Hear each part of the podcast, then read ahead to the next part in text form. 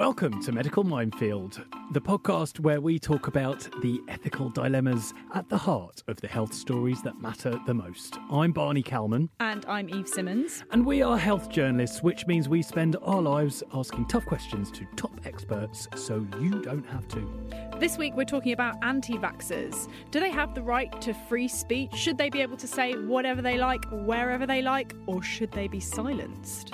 As ever, we'd like to know what you think, so please do get in touch with any questions and suggestions, tweeting us using the hashtag Medical Minefield or email us at health at mailonsunday.co.uk.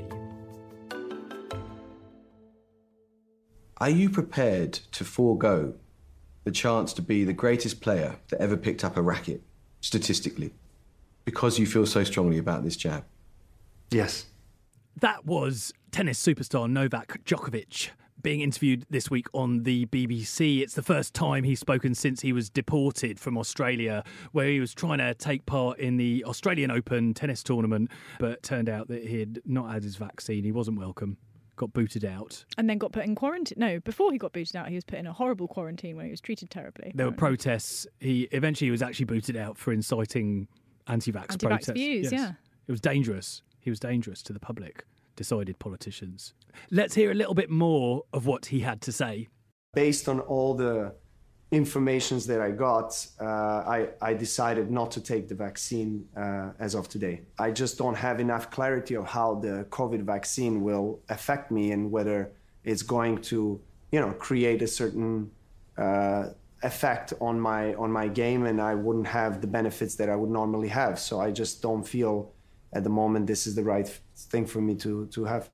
I mean, that sums up the general kind of. That was the most revelatory thing that happened in the interview. And critics said that he went unchallenged in that. I certainly would have said.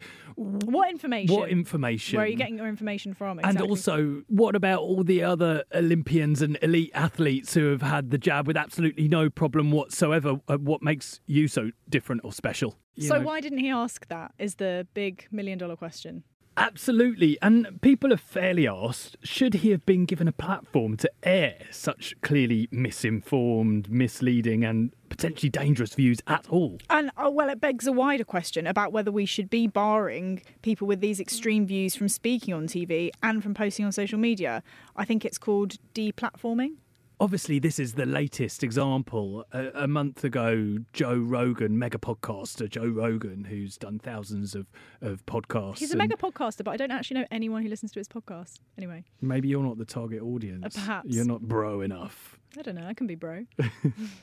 he caused a controversy recently because he had the anti-vaxxer doctor Robert Malone, who apparently had something to do at some point in the midst of time with the uh, development of mRNA vaccine technology, which is, is the technology used in the in the COVID jab. He now appears at anti-vax protests, and saying, he's the doctors that anti-vaxxers use to justify their views. Absolutely, and he was one guest on the Joe Rogan podcast, which is very long and gives people a lot of time to discuss these views um, that they have. And Rogan said, "Don't shoot the messenger." Mm. Basically, you know, it, it, caused this furore. But he said, "I interview people who are interesting," which I guess is a fair point. And it's not his job to police what they say, free speech, all of that. Absolutely, but there are things that it is illegal to say.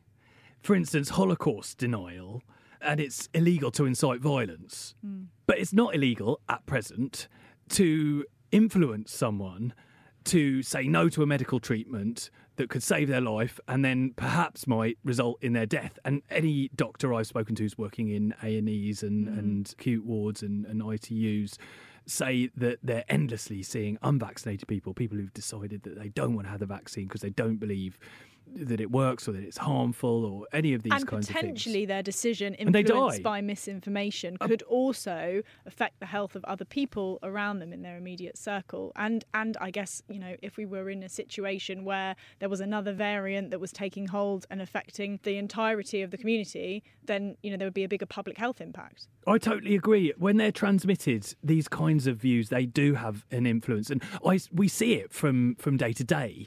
Uh, the, the letters that we get and we get them quite regularly from people who are anti vax, basically, they all say the same stuff. They use terms like bodily autonomy, they talk about the vaccine as an experimental gene therapy, and they all talk about it breaking the Nuremberg Code. Oh, yeah, that old chestnut. The Nuremberg Code was put into place as a response to the medical atrocities that were carried out in the Nazi concentration camps. Mm. Basically, it expressly prohibits human experimentation where someone doesn't consent to it which I think is I don't understand vital. the parallel with with. well, it's vital that that's enshrined into law. You of know, course. that it's something that upholds medical practice very much.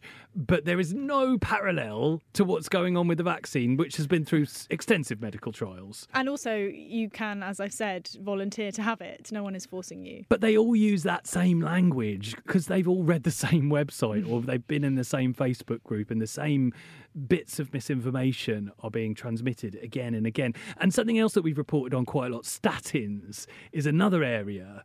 And we've mm. seen the real life harms of statin misinformation. People who say that cholesterol lowering drugs don't work, you don't need them. The, the people who say they do work are in thrall to uh, pharmaceutical pharmaceutical companies, companies, mm. who are paying them off. And, and know, the doctors are crooked, and that's absolutely. why they're. And studies have shown that where stories make it into mainstream media about this. Uh, the, the side effects are being hushed up, and the, everyone feels dreadful when they take statins. People stop taking the drugs, unsurprisingly, mm. and the result is heart attack rates go up.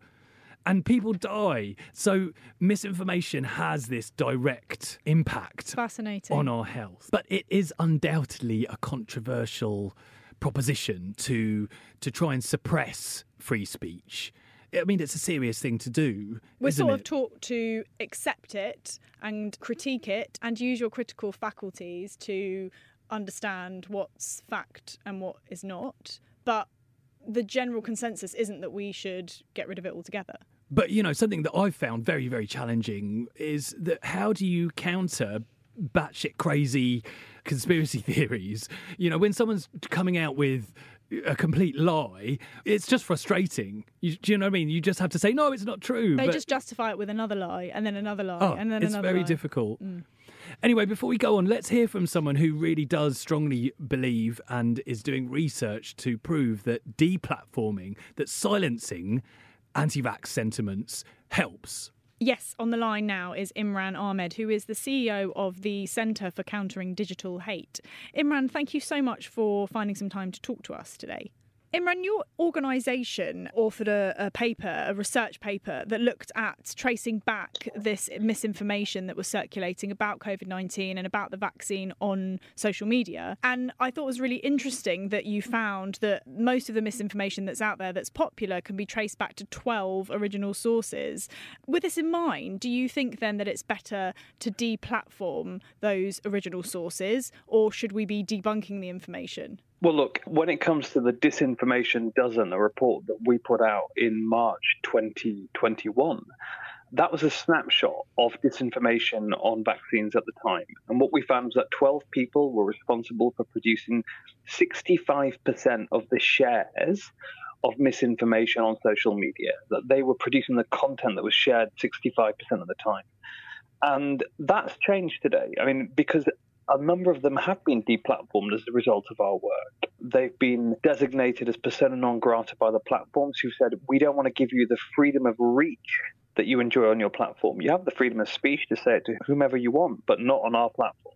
And you support that. Um, you you, you think that they should be deplatformed in that way? Well, every platform has a fundamental right to decide what's on their platform, just as you know, and a newspaper does, or a television show, or a radio mm. show, or a podcast. They have the right to decide.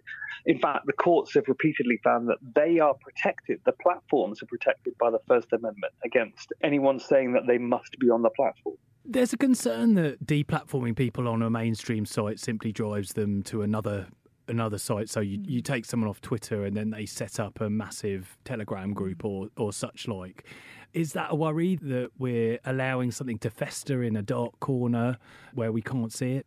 Yeah, I mean, look, it's absolutely true that people who are deplatformed will seek other means to get their messages out. But of course, what they don't enjoy on smaller, more niche platforms, specifically for people that agree with them, they don't enjoy the reach, the ability to infect other people with the misinformation and lies that they spread. And that's because the total audience of people that want to go to a platform where you get that kind of stuff is quite small. Mm. The power of big platforms and a big megaphone is that everyone hears you. And of course, on a platform like Facebook or Twitter, that could be billions of people. I mean, I'm no expert in underground forms of communication, but, you know, I, I think people viewed the deplatforming of President Trump as a success. And, uh, you know, I have no idea what this guy's up to, but every now and again, you know, I'll have a conversation with someone who says, in fact, he's going to make this huge comeback, you know, in the next election and that he's as popular as ever. And we're not talking about a small group of people that are needed to elect a president. That's a huge number of people. So, you know, I mean, how does that square up to the idea of deplatforming being a success? Well, the most immediate thing that was found after he was deplatformed was a study that showed that the amount of discourse, the amount of references to the big lie that the election was stolen reduced considerably because he was a super amplifier of that claim to his millions of followers, many of whom then shared it to other people as well. So actually reduce the overall volume of malignant content.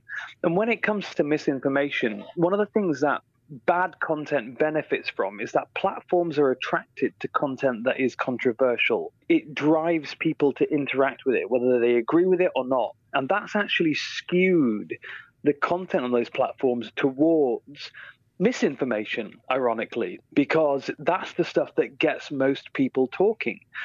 And Donald Trump understood that dynamic. He was that deplatformed, and that's neither here nor there for me. What's interesting to me is the fact that it reduced the prevalence of a very dangerous lie. That, of course, that lie having led directly to the assault on the Capitol and the deaths of, sadly, people in Washington, D.C. So I mean, but what's I, the long term success of, of such a strategy? You know, if someone could come back from what he did, in my view, I just, my mind's blown by that personally. But people say that this is a serious proposition. You must recognise that.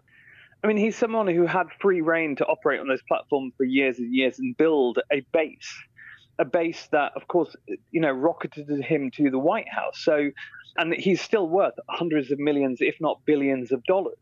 So he's someone that has an enormous ability to generate mainstream media coverage. Every time he says or does anything, it's covered in a number of different outlets.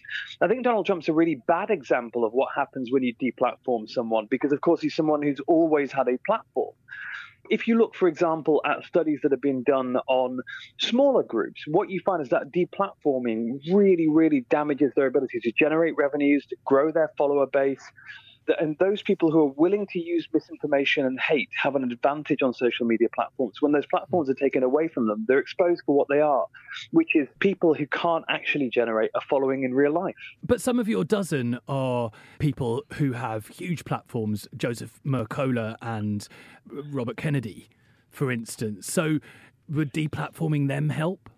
Well, Robert F. Kennedy Jr. was taken off Facebook but left on Instagram. And I think that shows that it is possible to take action against these people. Joe Mercola has had to, as a result of our study, he's voluntarily taken all of his COVID related misinformation off his platforms.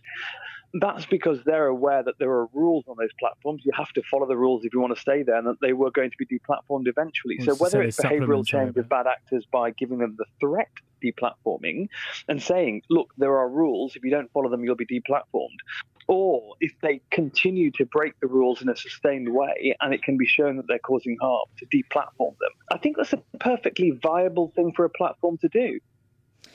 Imran, I've got a study in front of me. Um, it's a review of literature uh, from the Royal Society um, that says that there is little evidence to suggest that the censorship of scientific misinformation will limit the harms caused. And, and this seems to be a kind of theme in a lot of the literature. I, I don't know whether it's a case of the fact that the, you know there haven't been enough studies yet, but uh, there does seem to be this suggestion among experts that in fact deplatforming may not be as effective as, as you're suggesting. Well, the Royal Society report is right to identify that there isn't enough evidence out there. And, you know, one of the things that CCDH does is produce that evidence. We are one of the few organizations that studies ways to reduce the prevalence, the spread of misinformation and disinformation out there, who's producing it, how it takes advantage of algorithms. And we've worked with many of those scientists over the years. Most of the studies done on deplatforming have actually been done by counter-violent extremism and counterterrorism professionals. So looking at the effect on extremist groups when you remove them from mm. mainstream platforms. So there are two effects. One, it massively reduces their reach and their ability to grow. But second, you're right that it drives them into darker spaces where they become a bit more nuts than ever before. The question is, they have been as dangerous before or after deplatforming. The consensus view amongst counter extremism professionals is that deplatforming is incredibly effective and reduces the threat they pose. Imran, what do you think about the interview with Novak Djokovic that was uh, done by Amol Rajan of the BBC? Do you think that the BBC should have given him that platform and actually he went unchallenged for a lot of that interview? Look, if the BBC was trying to debunk Novak Djokovic's claims, which were his claims of respecting the vaccine but wanting bodily sovereignty, then they could have done a much better job of it than that. Mm. It appears to me that that was an entertainment product, you know, sort of designed to drive, well, I guess social media clicks. You think he should have been challenged more, basically? I think he should have been challenged, and I think it was giving airtime to these claims without challenge is a wrong headed thing to do. But then, look, it's an entertainment product. I get it. And news channels have to earn a living and they sought to do it by attracting one of the world's most prominent anti vaxxers and giving him a sort of untrammeled opportunity to espouse his views for an hour. He claimed not to be an anti vaxxer, didn't he? You, you know, I think it's really important to remember that a lot of anti vaxxers really hate that label, even though they go around spouting nonsense about vaccines on a regular basis. Mm. And it's because the concept of being an anti vaxxer makes you look as though you're someone that's essentially a troglodyte, that you're hearkening back to it. And vaccines are 200 years old as a technology. They've saved more lives from disease, death, and disability mm. than almost any other medical invention. And so you, you sound terrible when you call yourself an anti vaxxer. I know Robert F. Kennedy Jr. once tried to, he threatened legal action against the Center for Countering Digital Hate, which I run, saying, you know, how dare you call me an anti vaxxer? Hmm. And our, our lawyers quite correctly responded by saying, but you are. There's not nothing else you can say in that situation, is there? Well, one thing that I, I'd like to ask you is over the past year, during kind of various reports that I've written about COVID and about the vaccine, etc., and trying to understand anti vaxxers, I've spoken to a lot of young people who aren't necessarily anti vaxxers, but are vaccine hesitant, have concerns.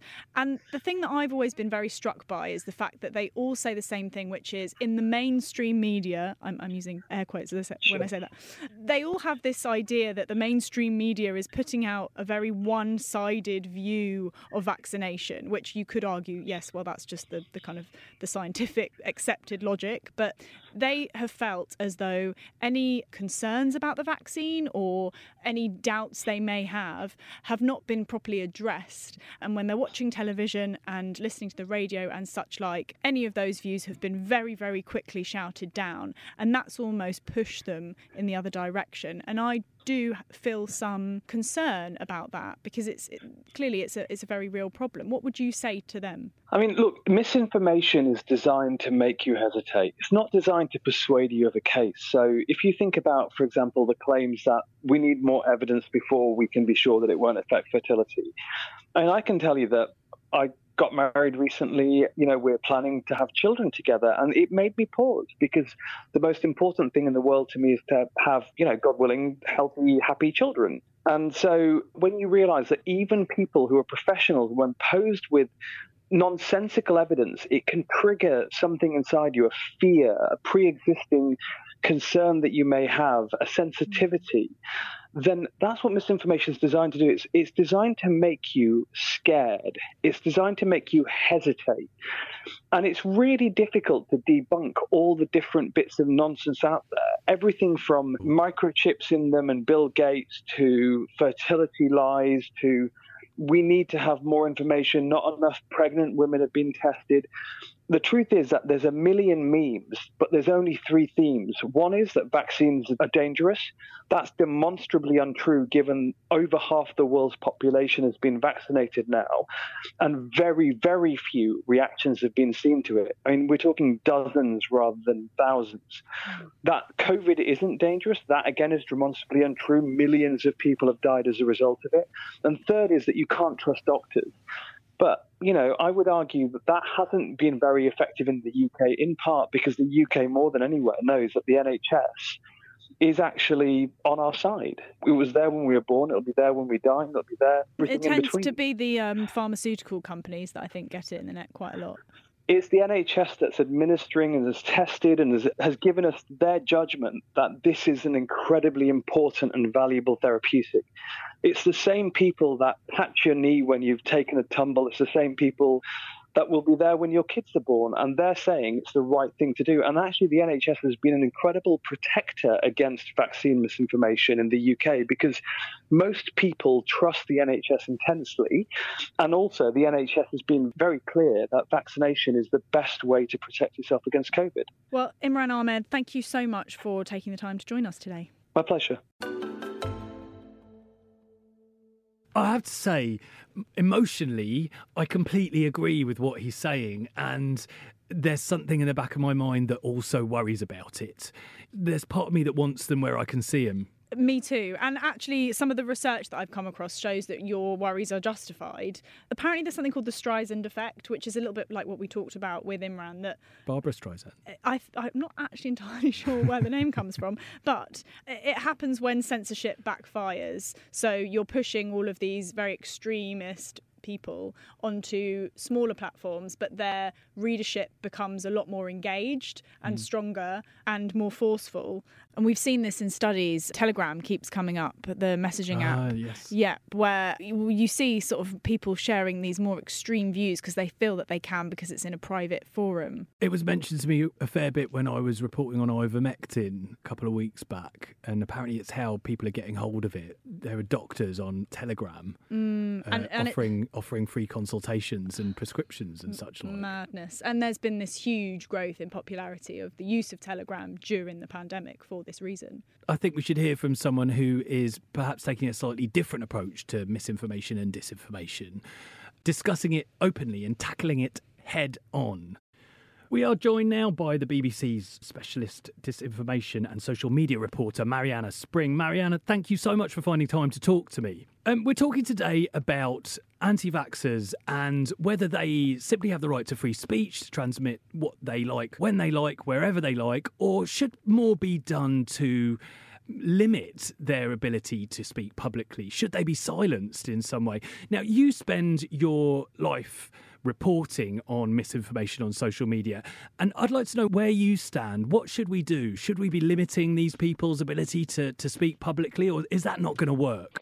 Over the past couple of years, one thing I've learned is that it's really important to investigate, to interrogate, to understand the online anti vaccine movement. And so much of my reporting and investigations have focused on that because if we can better understand uh, why people are believing this stuff, but also hold to account those who are deliberately spreading falsehoods or putting people at risk and causing real world harm, which a lot of the pandemic and anti vax disinformation very much has, then that's an important part of public service journalism. And I've spent a lot of time speaking, particularly to people who are deep in down the rabbit hole themselves. Um, and I think that that allows me to better report on this topic. And uh, at the moment, I'm working on a podcast series. It's going to be going out next week, actually, on BBC Sounds. It's called Death by Conspiracy. And I interrogate that question who believes online conspiracies about the pandemic and why.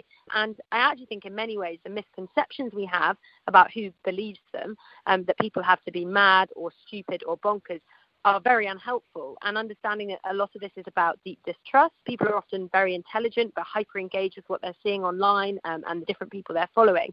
If we can better get to grips with how this works and the role that social media sites play or that politicians and distrust and government play, then we can investigate and interrogate it more effectively. The reason we're talking today is because of the interview that's just aired with Novak Djokovic. What people have said is his views went unchallenged, and that was the problem. And we we saw a similar criticism leveled at uh, Joe Rogan, who regularly has on well in uh, 1700 podcasts. He's had all sorts of people on, but he's he's had on recently some some people with some quite strong anti-vax views, and he was heavily criticised for that. It caused a huge storm. How are we supposed to monitor this? How are we supposed to rein it in? If we are going to report on these things, what should we do? I mean, should we always challenge people? Should it always be a specialist like yourself that interviews someone, someone who's able to challenge these views? I think it's really important that we do attempt to understand what people are believing and why and where they're getting it from. But also that we have to put evidence to people and interrogate what they're saying and try and better understand why they've adopted that opinion or that worldview. And the thing I find, particularly when reporting on online conspiracy theories, is that it can be very complicated, untangling legitimate concerns, questions, and political criticisms that people might have from extreme beliefs and conspiracies. And the two are very often melded together, and you see how one idea jumps to another that's far more extreme and then back into the mainstream again. So I think it's crucial that we're able to have those conversations and to hear from people that, that we really interrogate what they're saying and that in itself helps people who are watching, listening, reading to understand what people believe. And broadly when it comes to my reporting how the anti-vax movement operates online and why people are believing what they're doing. when it do. comes to broadcast journalism and interviews as we saw with the Novak Djokovic interview uh, is there not a risk though if you're continually challenging someone and getting them to explain their views that you're just giving more space to these quite convoluted, you know, non-evidence based. And many of them theories. can't be disproved, really, can they? Because I mean, if they're just complete lies, for instance, this Malone character who Rogan had on regularly says stuff like, "There's a scientific consensus the vaccine doesn't work," and there's truth in that, and it's and then it moves, as you say, it moves really quickly. And, and some people won't be critically evaluating what somebody is saying; they'll just be listening to what they're mm. saying and taking it as fact. So, you know, is it right that we're we're having all of this nonsense just being kind of aired in the public sphere for for no good reason? I think it's important that we understand the real world impact that a lot of this is having, and how viral and how popular a lot of the figures we're talking about are here. You know, we're talking about. I mean, you've mentioned a very, very popular tennis player. We're talking about Joe Rogan's podcast, which is, again, incredibly popular. Um, and I think when it comes to my job and the job of journalists reporting on this topic in particular, anti-vax conspiracies, pandemic conspiracies, election conspiracies, there's a certain bar that they have to reach before we investigate them, before we air them. And that bar is usually they are, that they are having a real world impact on people's lives. They are having a real world impact, and therefore it's essential that we understand what's happening and why, that we hold to account the different people or places who are spreading mistruths, or we hold to account the social media companies or politicians or other people who are involved in these disinformation worlds, these disinformation ecosystems online. So I think that we always have to think about the reach that these kinds of disinformation networks or conspiracy theories uh, have and how they're affecting people. And I mean, we've had quite a lot of stories recently of violent rhetoric and violent tactics that are being used offline. And there's a lot of coverage of a group of anti-vax activists who harangued Keir Starmer outside Parliament. In order to understand why that happened, we need to understand what's happening in online conspiracy movements. And if we don't understand that and interrogate it and make sense of it, then we're not actually able to realize, oh, wait, okay, here's where these people came from, here's why it matters, and here's the possible real world consequence threatening rhetoric and you know, politicians being left worried and an impact on our democracy. And amongst all of that, as well as the human cost, it's important to put that evidence forward to debunk and to tell people what's accurate, correct information and what's false. You mentioned the role of social media in all of this. And I mean, we've seen effective deplatforming happening on social media. Should more of that go on? When it comes the policies of social media sites, we've seen how they've evolved throughout the pandemic. There was a boom in disinformation around coronavirus, around vaccines, and they have reacted to that and enforced or uh, created new policies often to deal with it.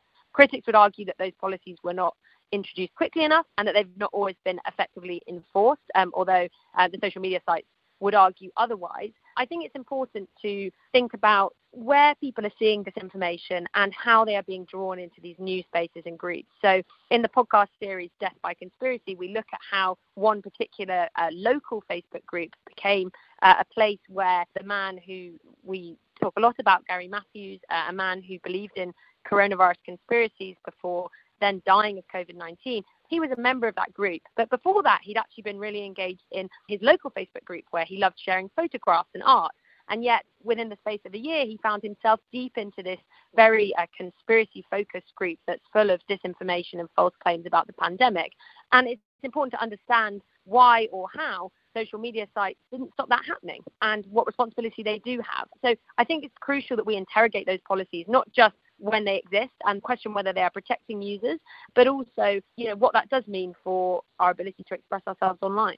It sounds like there are two things going on that, that you're concerned with. That A, there is a, a, victim in this, but you know, also there are perpetrators of a of a sort of crime, I guess. That people who incite this self harm should be held more to account. And, you know, perhaps someone like Djokovic, you know, might fall into that category, I suppose. One thing we found throughout the pandemic in particular is that public figures, celebrities are often very effective vectors for disinformation, people with big followings who reach a lot of people, because people often trust people that they are fans of. They also trust friends and family. And when someone has a big reach, what they're saying on social media about vaccines or about the pandemic is likely to affect a whole range of different people. And a lot of this comes down to trust, and it comes down to who we trust and what we trust.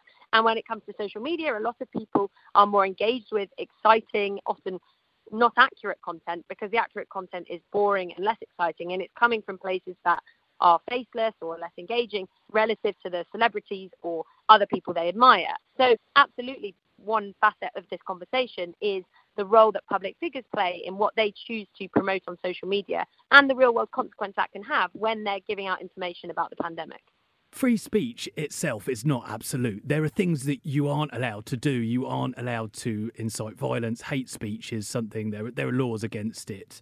And uh, Holocaust denial, for instance, it's illegal to do that. Could we see that extended? You know, would it be effective? Or do you think that, you know, the more that you kind of encroach on free speech, the more you drive people away? I'm not sure where I stand on this myself. It's an issue that's been discussed a lot around the online safety bill. And actually, I gave evidence to one of the committees, uh, a committee of MPs involved in looking at that legislation, specifically about online hate. And a number of the women who featured on that panel with me, I was specifically talking about an investigation into online hate targeting women that I did for Panorama. The women who were on the panel with me raised again and again the issue that online abuse and threats, particularly, actually inhibit the freedom of speech of the people being targeted and affected. Affected, they're no longer able to, you know, express what they think for fear of receiving rape or death threats. And so I think when we talk about that issue of freedom of speech, it's important to think about the experiences of people who are drawn into online disinformation that's destroying their lives people who are being bombarded with threats and abuse and thinking about their freedom of expression and actually, again, as you say, but how they are victims of what's happening on social media and how they can be better protected. Marianna, as ever, it has been fascinating to talk to you, and thank you so much for everything you and your team at the BBC is doing. Thank you so much. Thanks for having me. Hi. Sorry to interrupt your listening, but there's another great podcast from the Mail on Sunday you might want to try. Liz Jones's Diary, the podcast, offering a weekly look into the life of Britain's most unfiltered columnist. That's me. Find us at mailplus.co.uk.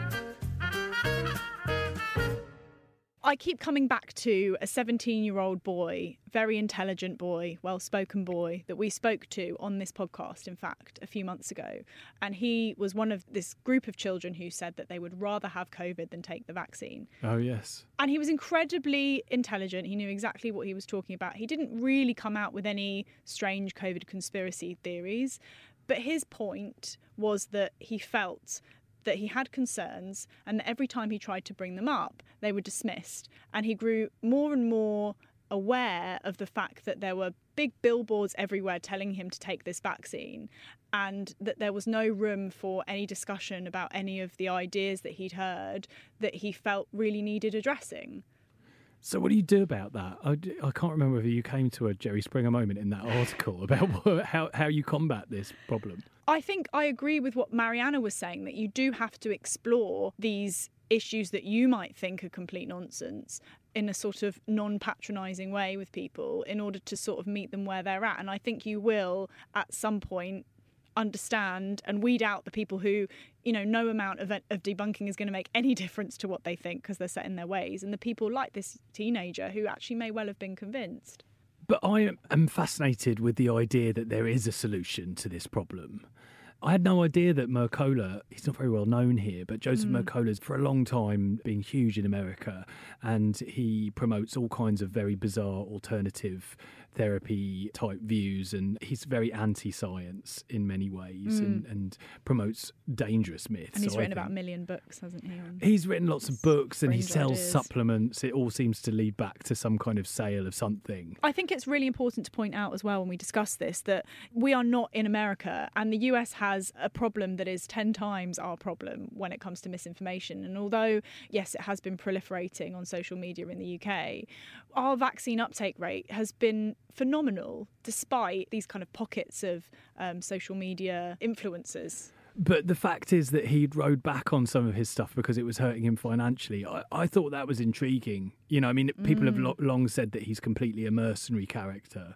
and only puts these extreme anti medicine articles up on his website because they get so much traffic and then he sells more stuff. Oh, I absolutely think that's true for many medics on Twitter, to be honest, who say controversial things because they know it's going to well, it's going to start a start a conversation. Naming no names. Some British GMC In one podcast registered. Soon we will. For legal purposes, we cannot mention his name. Oh. Or is it a her? Or is it a her? Right, well, that, uh, we could talk about this forever, and I expect we'll come back to it at some point, but that's all we've got time for. You can find all the latest health news in this weekend's The Mail on Sunday and visit mailplus.co.uk forward slash subscribe, if I can remember it. Mm.